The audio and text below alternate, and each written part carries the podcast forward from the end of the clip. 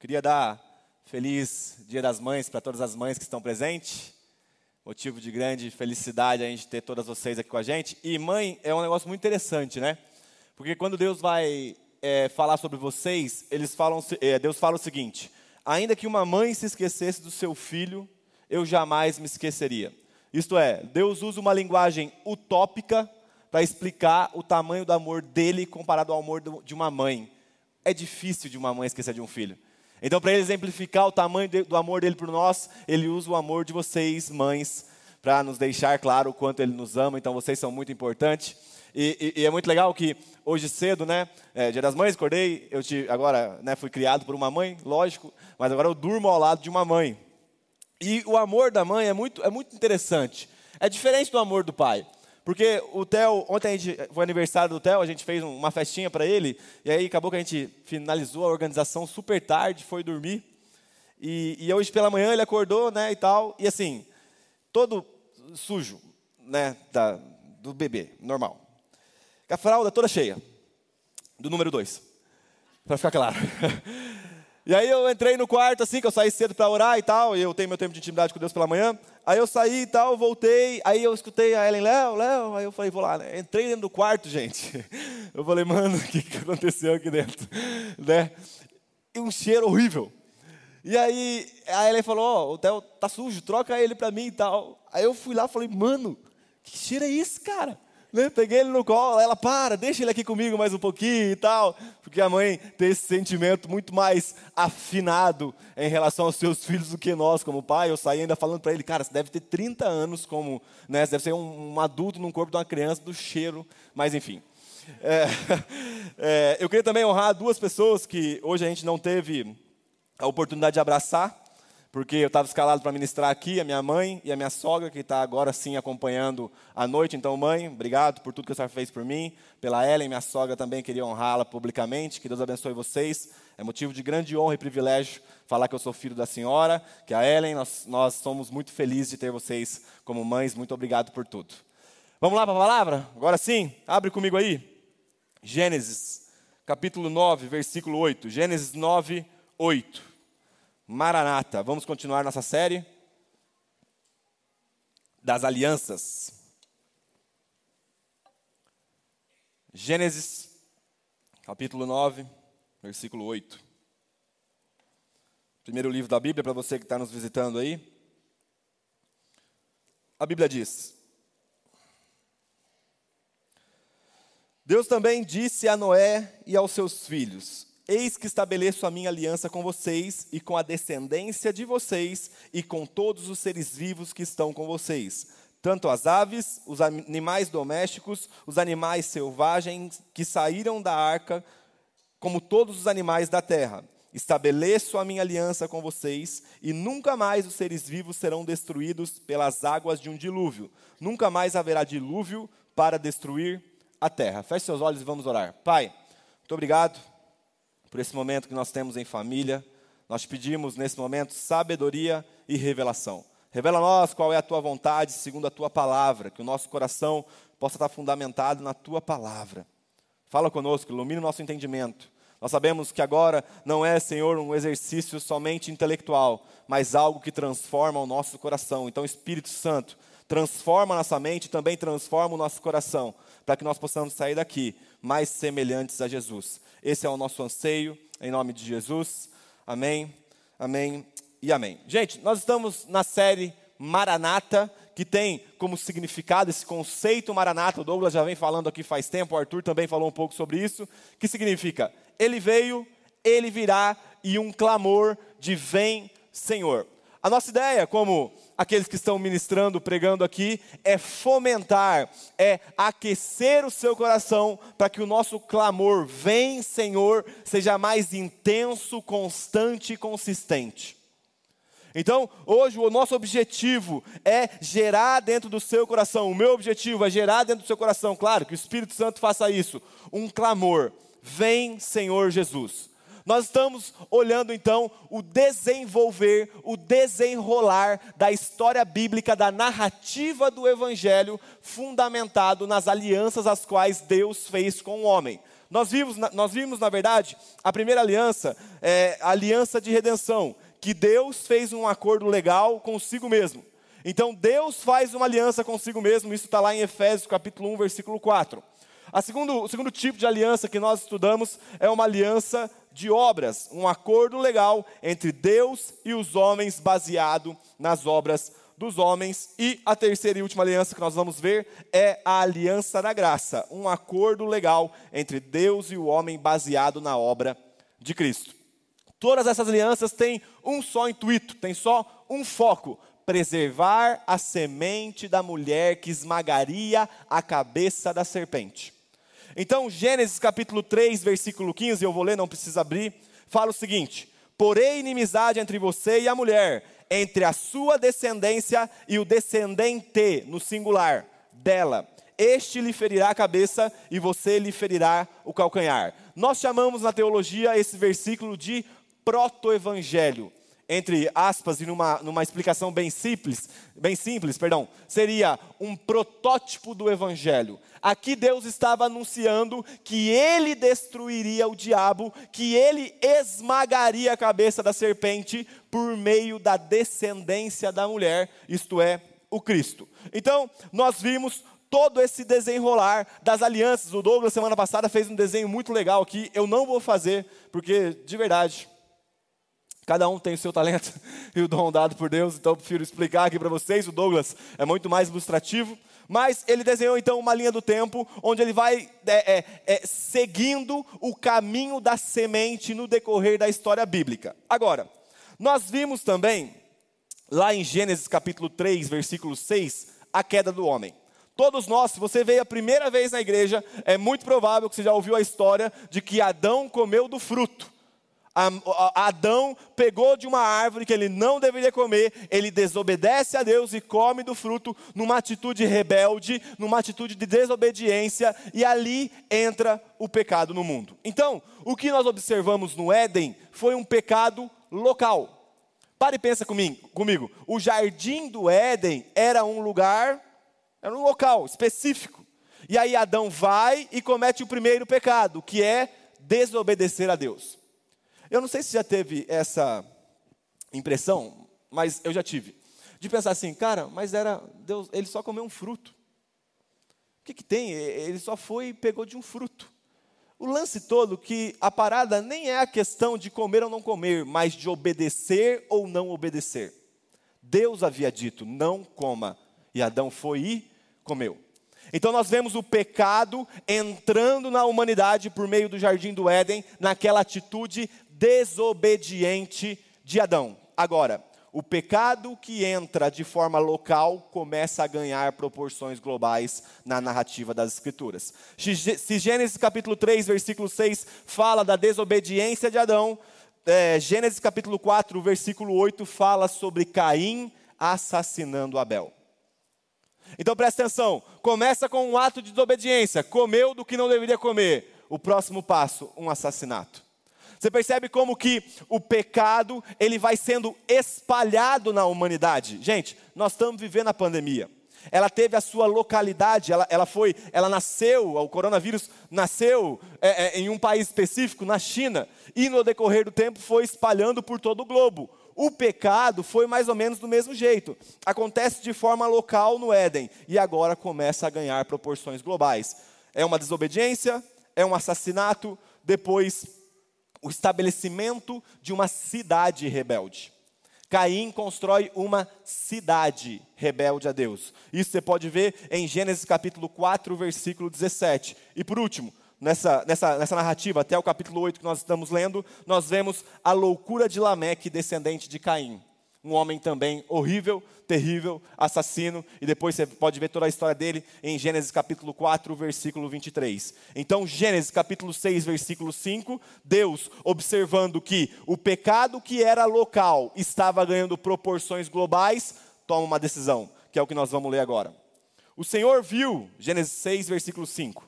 O Senhor viu que a maldade das pessoas havia se multiplicado na terra e que todo o desígnio do coração de, delas era continuamente mal. Então o Senhor ficou triste por haver feito o ser humano na terra, e isto lhe pesou o coração. Eu vou repetir. Então o Senhor ficou triste por haver feito o ser humano na terra, e isto lhe pesou o coração.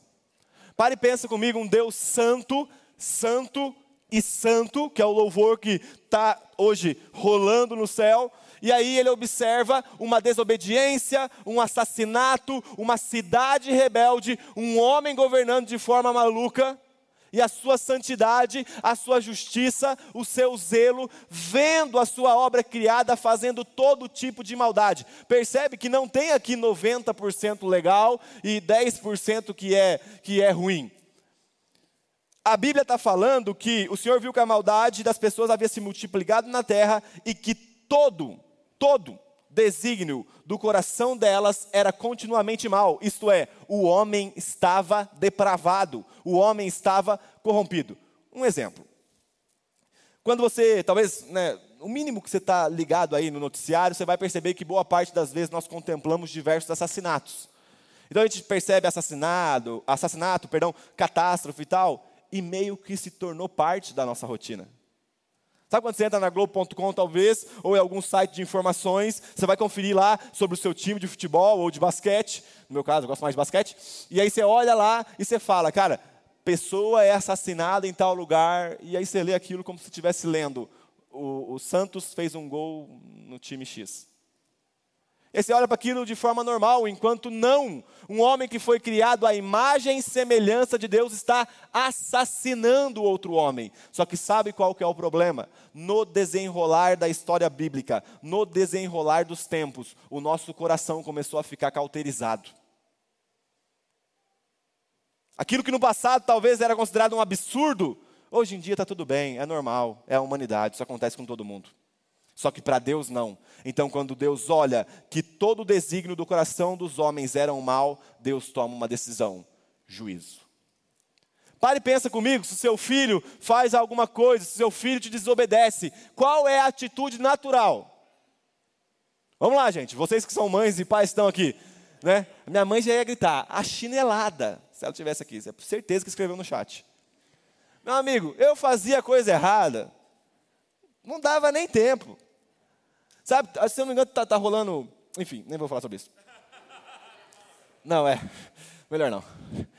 É, então, a gente olha para um ato infame, a gente olha para um ato horrível, automaticamente, logicamente, o que vai se manifestar naquele lugar é um juízo. Para e pensa, Deus é santo, Deus é 100% santo, justo. Quando Ele observa a maldade, o natural é Ele manifestar o seu juízo. Tanto que quando a gente lembra de Noé, a gente lembra do dilúvio. Agora, eu queria hoje rever algumas coisas com vocês, porque o foco dessa história não é o juízo, mas Deus chamando um homem para construir um lugar de salvação. A pergunta é: por que nós estamos tão focados? Por que nós somos tão encantados com acidentes e catástrofes? Porque o nosso coração é especialista em falar que Deus é injusto. Então hoje eu queria mostrar para vocês que, ainda que o homem é mau e merecesse o juízo, Deus observa um homem e fala: através desse vai ter salvação. Se o natural era o juízo aos nossos olhos, para um Deus que é gracioso, misericordioso, o natural será a salvação por meio de uma família. Então, essa história do dilúvio, ela é muito conhecida e ela é contada a partir da destruição, mas hoje nós vamos rever alguns pontos. Agora, ao mesmo tempo, como eu disse que o juízo de Deus, que é justo, é manifestado, o, tempo, o texto também revela essa graça. Gênesis 6, 8 e 9. Gente, eu vou citar vários textos aqui dessa mesma passagem, então fica só ligado aí para poder, porque senão nosso tempo também vai tomar muito aí. Gênesis 6, 8 e 9. Porém, Noé encontrou favor aos olhos do Senhor. São estas as gerações de Noé. Noé era um homem justo e íntegro entre os seus contemporâneos. Noé andava com Deus. Noé encontra o quê? Favor, graça, aquilo que ele não merecia. Agora presta atenção que a humanidade que não tinha compromisso nenhum com Deus. Gente, quantas vezes, e às vezes eu fico até pensando, isso eu entro em crise. Quantas vezes eu sou desobediente a Deus no decorrer do meu dia?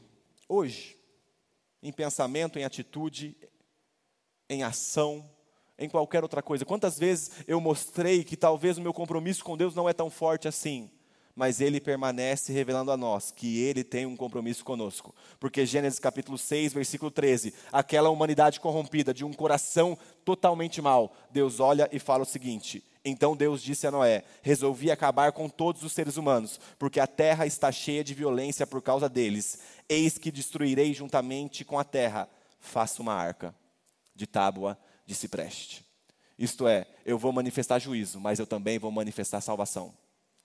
Porque o nosso Deus nunca manifesta o seu juízo sem a oportunidade de salvação. E sabe, hoje eu queria ver com vocês então essa preservação da semente no que diz respeito à aliança de Noé. Eu queria pensar com vocês três aspectos da aliança de Deus com Noé, ou então a aliança noética. E o primeiro aspecto está no versículos 7 e 8 do capítulo 6, que nós acabamos de ler. A Bíblia diz: O Senhor disse: Farei, é um decreto, presta atenção, farei desaparecer da face da terra o ser humano que criei destruirei não apenas as pessoas, mas também os animais, os seres que rastejam e as aves do céu, porque estou triste por havê-los feitos. Porém, Noé encontrou favor aos olhos do Senhor. Versículo 9: Noé era um homem justo e íntegro entre os seus contemporâneos. Noé andava com Deus. Agora, pula um pouquinho, versículo 13. Então Deus disse a Noé: Resolvi acabar com todos os seres humanos, porque a terra está cheia de violência por causa deles. Eis que destruirei juntamente com a terra. Faça uma arca de tábua de cipreste. Nela você fará compartimentos e a revestirá com betume por dentro e por fora. Deste modo você fará. Se você assistiu uma pregação minha, se você já viu me pregando uma vez, você sabe como que eu tenho uma afeição especial pela teologia reformada. E é muito interessante que esse texto ressalta um dos temas que é mais falados no meio da teologia reformada: a eleição do homem. E eu já estou vendo alguns, ou melhor, arminianos tremendo na cadeira. Fica calmo. Vou ajudar vocês hoje. Então nós percebemos, a piadinha teológica, tá, gente? Então nós percebemos que Deus olha para Noé e ele escolhe Noé. Por quê? Qual foi o mérito de Noé na escolha de Deus? Nenhum.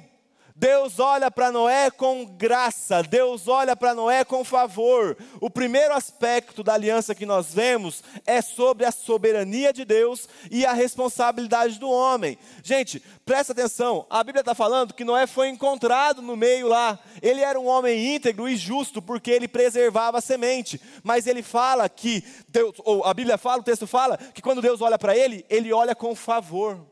Isto é, Noé não tinha méritos. Deus escolheu livremente escolher Noé. Ele olha para Noé e fala: Cara, é esse cara que eu quero para fazer algo para mim. E ele chama Noé por meio da sua graça, da sua misericórdia. Nós fomos chamados por Deus, amém? Agora, o texto continua. Porque Deus disse a Noé: Resolvi acabar com todos os seres humanos, porque a terra está cheia de violência por causa deles. Eis que destruirei juntamente com a terra faça uma, uma arca, faça uma arca de tábua de cipreste. Nela você fará compartimentos e revestirá com betume por dentro e por fora. Deste modo você fará. Presta atenção. Se existe a soberania de Deus no que diz respeito à escolha dele por nós, existe a nossa responsabilidade como homens de corresponder a esse chamado. Olha para o texto que a Bíblia está falando, não é? Deus está falando, eu te escolhi, é graça, é favor, você não merecia, é bondade minha, misericórdia, mas agora você vai fazer algo para mim. Você tem uma responsabilidade no que diz respeito ao meu chamado. E, gente, presta atenção no que eu vou falar para vocês aqui. E eu falo como alguém que é parte da liderança e assumiu um compromisso com a igreja. No que depender de mim, e de todo o ministério de ensino ao qual eu sou responsável, nós vamos ler 500, 600, 700 livros por ano. Nós vamos fazer todo o curso de teologia, porque nós vamos corresponder à responsabilidade que nos foi dada. Eu pergunto, e você? Vocês podem ficar tranquilos, trazer o filho de vocês, que eles vão sentar para ter uma boa aula, vai ter uma teologia saudável, vai ter uma ortodoxia saudável lá, no púlpito vai ter uma teologia saudável. Por quê? Porque nós vamos ser zelosos, nós vamos, nós vamos, perdão, nós vamos ser zelosos com o chamado no que diz respeito àquilo que Deus nos confiou. Agora, qual é a sua parte? E eu te pergunto, você está sendo zeloso ou negligente em relação a isso? Noé recebe um chamado. Ó, oh, eu achei, eu achei você, Noé, e eu te amo, agora você tem graça, você tem favor, eu vou te salvar. Mas faça uma arca. E, gente, e presta atenção que o texto é muito louco, porque a Bíblia fala o seguinte: porque vou trazer dilúvio é, de água sobre a terra, para destruir a terra e todo ser em que há fôlego de vida debaixo dos céus. Tudo o que há na terra será destruído, mas com você, olha a eleição, mas com você estabelecerei a minha aliança, e você entrará na arca, você e os seus filhos, a sua mulher e as mulheres dos seus filhos. Agora, pare e pensa a responsabilidade de Noé, porque se ele fizesse a arca mal feita, não é só ele que ia morrer, era a família inteira. E sabe qual que é a grande questão? Que nós estamos construindo umas paradas junto aqui. E se nós fizermos errado, o meu filho, a minha esposa, vai morrer junto com você. Vamos reformular? Os nossos filhos, as nossas esposas, podem sofrer consequência de uma má correspondência ao chamado que Deus nos otorgou. A pergunta é: qual é a sua parte? Imagina se Noé olha ali e fala: ah, tem que ter tantos metros. Nada. Sabe, eu tive uma ideia melhor do que Deus aqui. Eu estudei mais do que Deus, então vou propor algo melhor. Vou fazer uma arca menor e tal, de plástico, afinal é sustentável, vai preservar a natureza e tal, e aí vou colocar toda a família lá dentro. Gente, presta atenção. Aquilo que nós estamos construindo pode respingar na sua família. Nós temos responsabilidades uns com os outros na formação, naquilo que Deus nos chamou a fazer.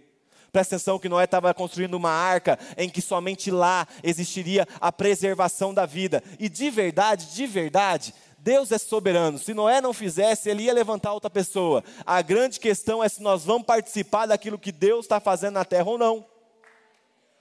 Porque é um privilégio.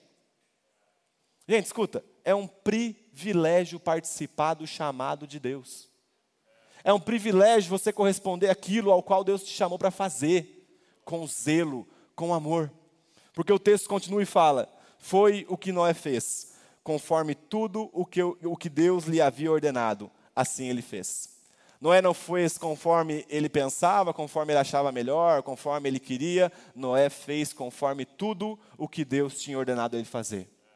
Então a nossa responsabilidade aqui, ao corresponder a essa graça, esse favor imerecido, é fazer tudo o que Deus tem ordenado. Deus nos ordena algo. O chamado de Deus não é uma vida seta, não é uma vida de monge, é uma fé ativa, uma fé que vem acompanhada de obras, uma fé que vem acompanhada de construção, uma fé que vem acompanhada de responsabilidade. E eu te pergunto: você está cumprindo a sua? Porque de alguma forma isso vai respingar na minha família. E, gente, eu volto para cá se nós também não estivermos cumprindo a nossa, de alguma forma vai respingar na família de vocês.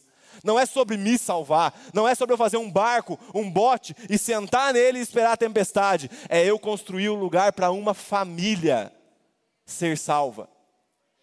Nós precisamos nos tornar responsáveis pelo chamado ao qual nós recebemos de Deus. Escreve isso, cara. Deixa isso fixo dentro do seu coração. Nós precisamos nos tornar responsáveis. Nós precisamos nos tornar responsáveis. Meu amigo, faz quantos cursos for necessário, faz o que tem que fazer, mas corresponde ao chamado de Deus com excelência. Porque é nossa responsabilidade corresponder, fazer tudo aquilo que Deus tem nos ordenado. Então, que fique claro, Noé não encontrou favor porque fez, ele fez porque encontrou favor. A causa, o combustível, a força propulsora, a causa motor, a primeira força que impulsiona Noé e também nos impulsiona hoje é a graça, é aquele favor que, não, que nós não merecemos, mas que nós correspondemos com responsabilidade. Primeiro aspecto da aliança: soberania divina e responsabilidade humana. Agora, existe um segundo aspecto da aliança que está no versículo, capítulo 6, versículo 18 e 19. Esse versículo, essa fala de Deus acontece antes do dilúvio. E a Bíblia diz: Mas com você estabelecerei a minha aliança. Deus está falando para Noé: Noé, olha aqui, confia. Eu estou parafraseando, só um teatro aqui da gente.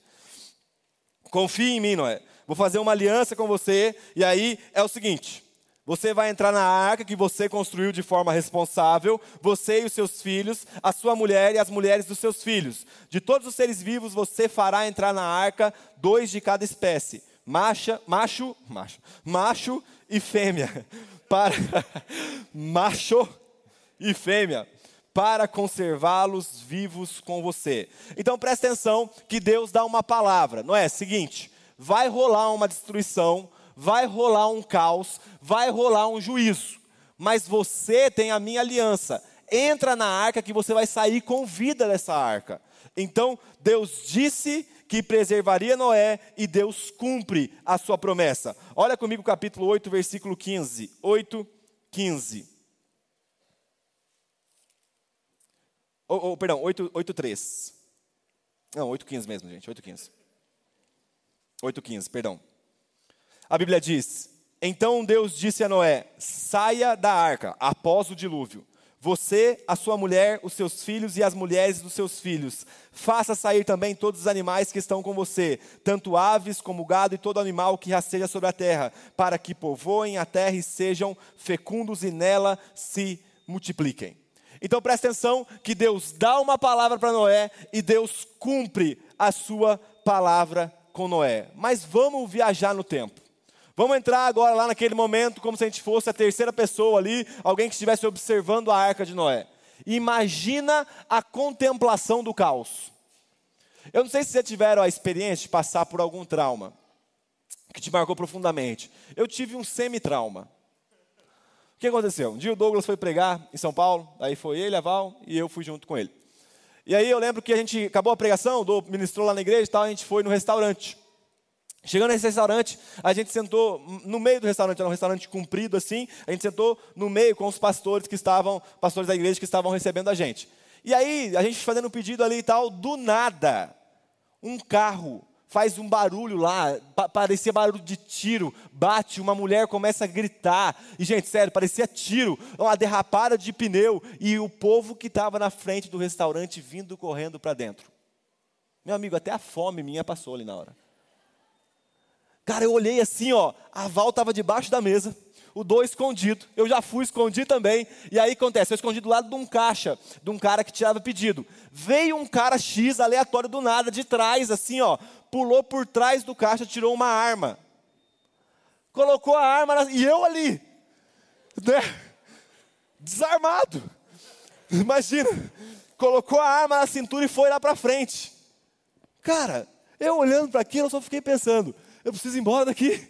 O que, que eu vou fazer e tal? E aí passou a fome, sede, imagina, era parmegiana. Que parmegiana?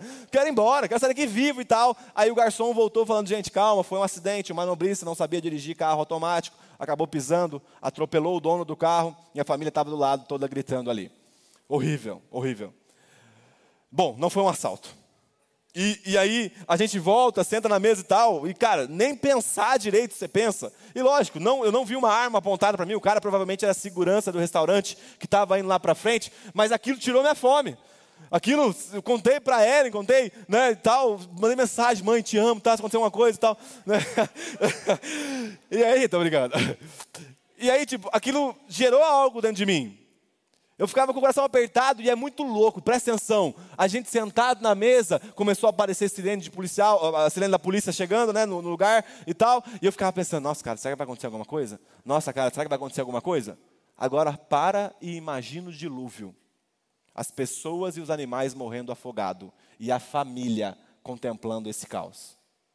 A família toda observando pessoas morrendo afogadas, animais morrendo afogados. Noé, a esposa, os filhos e as esposas dos filhos, observando aquilo. Imagina o trauma que ficaria gravado na mente daquelas pessoas. E sabe, provavelmente algo que deve ter acontecido no coração deles é que pode ter sido gerado dentro do coração deles medo, ansiedade e preocupação. E aí eu pergunto para vocês, quais têm sido os maus que nós mais vivemos na nossa geração? Medo, ansiedade e preocupação. E Deus provê uma cura para isso. Deus dá a sua palavra, prometendo que nunca mais haveria dilúvio na terra. A cura da nossa preocupação, ansiedade, inquietação é confiar na aliança de Deus com a gente. Quando aquela família sai da arca e eles ficam pensando: será que vai ter dilúvio de novo? Será que vai ter dilúvio de novo? Deus pega e dá a palavra, que está no versículo 21 do capítulo 8. Versículo 21. E o Senhor aspirou o aroma agradável e disse consigo mesmo: Nunca mais vou amaldiçoar a terra por causa das pessoas, porque é mal o desígnio íntimo do ser humano desde a sua mocidade. Também nunca mais vou destruir todos os seres vivos, como fiz dessa vez. Enquanto durar a terra, não deixará de haver semeadura e colheita, frio e calor, verão e inverno, dia e noite. Deus estabelece a sua palavra falando: olha, não precisa ter medo, não precisa andar ansioso, não precisa andar inquieto, porque eu estou estabelecendo uma aliança de vida com vocês. A palavra de Deus é a cura para a nossa inquietação, para o nosso medo e para a nossa ansiedade. E aí você pode pensar: você nem sabe o que eu estou passando. Realmente eu não sei, mas eu sei o que Jesus disse: o pão nosso de cada dia Ele vai nos dar hoje. O pão nosso é uma aliança. Ele disse: O pão nosso de cada dia vai estar na tua mesa. Porque o que me dá desespero é quando eu vejo crente escravo de pão. Oh, deixa eu contextualizar para ficar mais claro. Crente escravo de arroz e feijão. Por que, que você sai de casa para trabalhar, cara? O pão é uma promessa, ele vai nos dar todos os dias. Nós saímos de casa para trabalhar, para honrar a Deus, para edificar pessoas. E nós descansamos na aliança de que Ele falou que Ele vai nos suprir em todas as necessidades. Isso tem que ficar fixo dentro do nosso coração, porque enquanto nós não colocarmos isso na nossa cabeça, enquanto a gente não crê nesse segundo aspecto da, segundo aspecto da aliança, que é a fidelidade de Deus para conosco, por meio da Sua palavra, por meio da aliança, nós vamos andar por aí com medo, com ansiedade, com, com preocupação. Ele estabeleceu a Sua aliança. Presta atenção, gente, Vamos ver o eco. Eu amo, cara, quando o eco da profecia passada causa é, efeitos até os dias atuais. Deus fala o seguinte: Enquanto durar a terra, não deixará de haver semeadura e colheita. Põe uma semente na terra, ela vai brotar. Porque Deus disse que brotaria. Enquanto haver, vai acontecer. Isto é, nós vemos a palavra de Deus cumprindo todas as vezes que nós olhamos para uma árvore que está dando fruto. E não somente isso, ele fala: frio e calor. Nós vivemos as quatro estações de forma perfeita: verão inverno, dia e noite. Deus estabelece a ordem no ecossistema para ficar claro para a gente: eu estabeleci a minha aliança com vocês e eu cuido de cada um de vocês. Que isso fique claro para nós. Ele é um Deus de fidelidade, fiel com a sua palavra. Agora, é muito interessante que então Deus preserva a semente. A semente que foi proferida lá no Éden, porque nós vemos é, Gênesis 9, 18 o seguinte: Os filhos de Noé que saíram da arca foram Sem, que é da linhagem os semitas, que vem então toda a linhagem da nação de Israel, Cã, Jafé. Cã é o pai de Canaã. Então, nós vemos também em Lucas 3,36 que quando Deus profere a sua aliança em cuidar da humanidade pós-dilúvio, ela se cumpre, porque Noé e Sem estão na tábua genealógica de Cristo. Então, é como se Noé e Sem fizessem parte da família, da semente da mulher que foi prometida no Éden. Então, lembra, o primeiro aspecto da aliança que eu acabei de falar com vocês é que Deus é soberano e nós somos responsáveis. O segundo aspecto da aliança, Deus é fiel com a sua palavra. Deus é um Deus de fidelidade. E agora o terceiro e último aspecto que eu queria falar com vocês. E sabe, se você for gravar algo, fica com isso dentro do seu coração. O terceiro e último aspecto da aliança de Noé é que Jesus é o verdadeiro Noé. Ele construiu um lugar onde existe salvação e nós somos responsáveis na edificação desse lugar. E é muito interessante como que as alianças que nós vemos no passado, mas também a aliança de Deus com Noé, sempre aponta, sempre mostra, sempre está dando é, é, é, é luz para uma aliança que é superior. Então lembra que nós falamos da soberania de Deus, da responsabilidade humana, da fidelidade de Deus. E depois daquilo, quando Noé, quando a arca repousa sobre o monte Ararat, quando a arca repousa, eles abrem a porta, eles saem para uma terra recriada. Aí imagina que loucura, cara. Noé saindo e contemplando coisas feitas novamente. Era uma terra recriada, era uma nova família, era um novo DNA que estava começando aquela humanidade, o DNA daqueles que tinham a semente. E sabe, quando nós olhamos para Jesus como o verdadeiro Noé, nós contemplamos todos os aspectos da aliança de Noé na atualidade. Olha comigo, ou melhor, só deixe o Espírito de Deus ministrar o seu coração.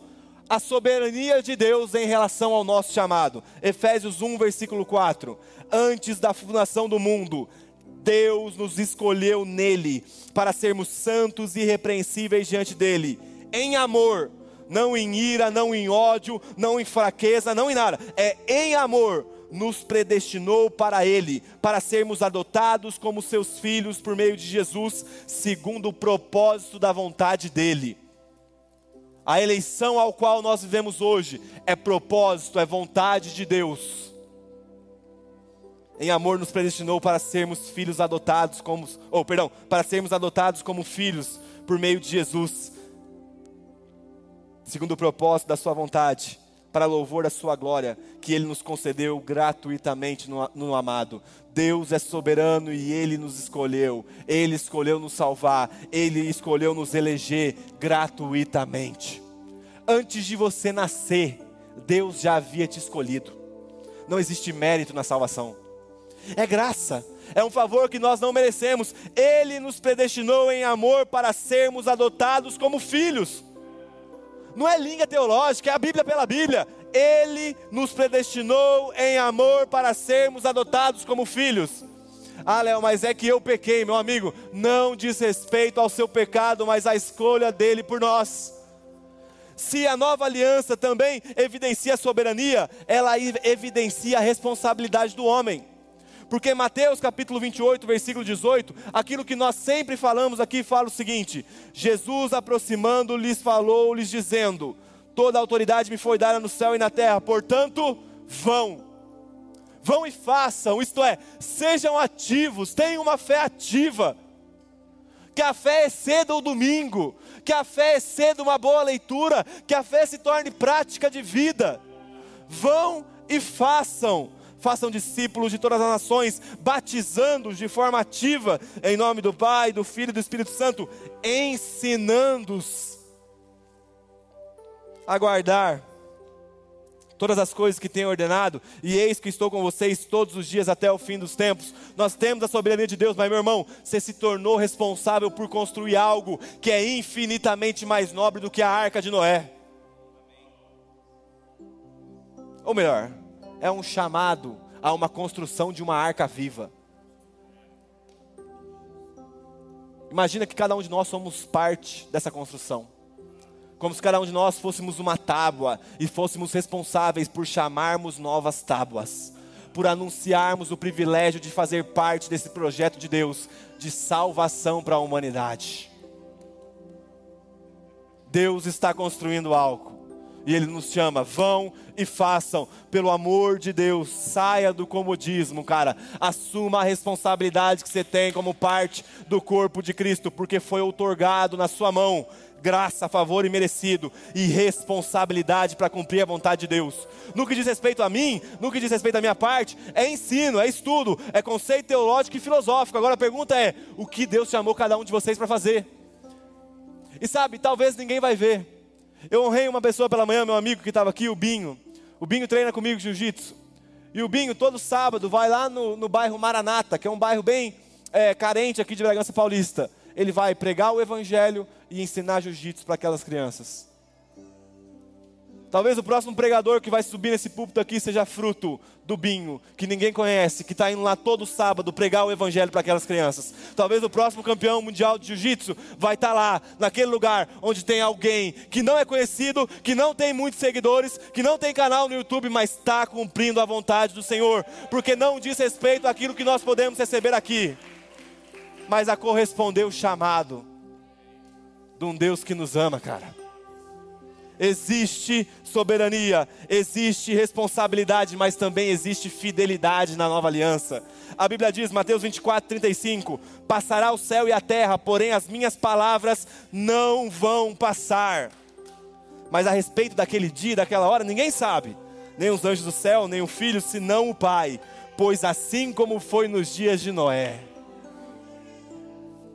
Pois assim como foi nos dias de Noé, assim também será na vinda do filho do homem. Pois assim como nos dias anteriores ao dilúvio, comiam e bebiam, casavam-se e davam-se em casamento, até o dia em que Noé entrou na arca e não perceberam, até que veio o dilúvio e levou a todos. Está falando da característica do fim dos tempos, mas presta atenção: assim será também a vinda do filho do homem. Deus promete que salvaria Noé. Jesus disse que voltaria. E ele vai cumprir essa palavra. Eu estou usando esse texto aqui que fala sobre o aspecto da característica da sociedade enquanto o retorno de Cristo, mas para voltar para mostrar para vocês que ele disse: assim também será. É certo, é uma convicção, tão certo quanto essa cadeira que você está sentada, é o retorno de Cristo Jesus para nós. Ele disse e ele vai cumprir. E por fim, nós vamos ter a oportunidade de sair da arca e ver novos céus e nova terra. Sabe, cara, eu imagino Noé vendo, mas ainda tinha manchas de pecado naquele ambiente. Mas quando a gente sair da arca, quando a gente sair da arca, nós vamos contemplar o que está em Apocalipse 21, versículo 7. Não precisa abrir, deixa só o Espírito de Deus ministrar o seu coração. Ou melhor, Apocalipse 21, 1, a Bíblia diz. Vamos, vamos imaginar, se a gente pudesse falar como João aqui, saindo da arca, imaginando aquele momento, ele fala: E vi novo céu e nova terra. Pois o primeiro, aquilo que estava manchado, passou. Vi também a cidade santa, Nova Jerusalém, que descia do céu da parte de Deus, preparada como uma noiva enfeitada para o seu noivo. Então ouvi uma forte voz que vinha do trono e dizia: Eis o tabernáculo de Deus com os seres humanos. Deus habitará com eles, eles serão o povo deles, e ele lhes enxugará dos olhos toda lágrima, e não existirá mais morte. Já não haverá mais luto já não vai ter pranto nem dor, porque as primeiras coisas já se passaram. E aquele que estava sentado no trono disse: Vamos ouvir agora a voz daquele que estava sentado no trono, que vai se cumprir. Eis que faço nova todas as coisas.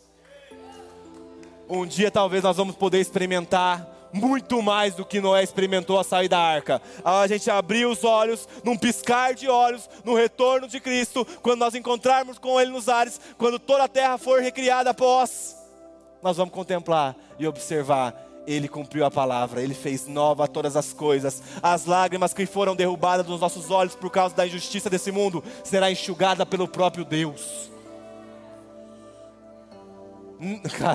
o melhor lenço de choro não se compara com as mãos do nosso Pai enxugando os nossos olhos. E nós vamos poder contemplar novos céus e nova terra, não como Noé, porque ele observou algo que estava manchado pelo pecado, mas algo a partir do novo Noé, que é santo, que é justo, que é bom e que criou um ambiente onde nós vamos morar para sempre. É isso, cara. É isso que nós precisamos crer. Deus cumpriu a sua palavra com Noé. E Deus disse algo através de Cristo, Ele vai cumprir com a gente. Nós só precisamos permanecer aqui na arca, anunciando aos outros. Vocês foram comprados por um alto preço, vocês foram comprados por um alto preço. Assumir a nossa responsabilidade de crer nessa palavra. E crer nessa palavra que derruba todo tipo de medo, de ansiedade, de preocupação, seja lá o que for, nós cremos nas verdades de Deus. Fica de pé no seu lugar.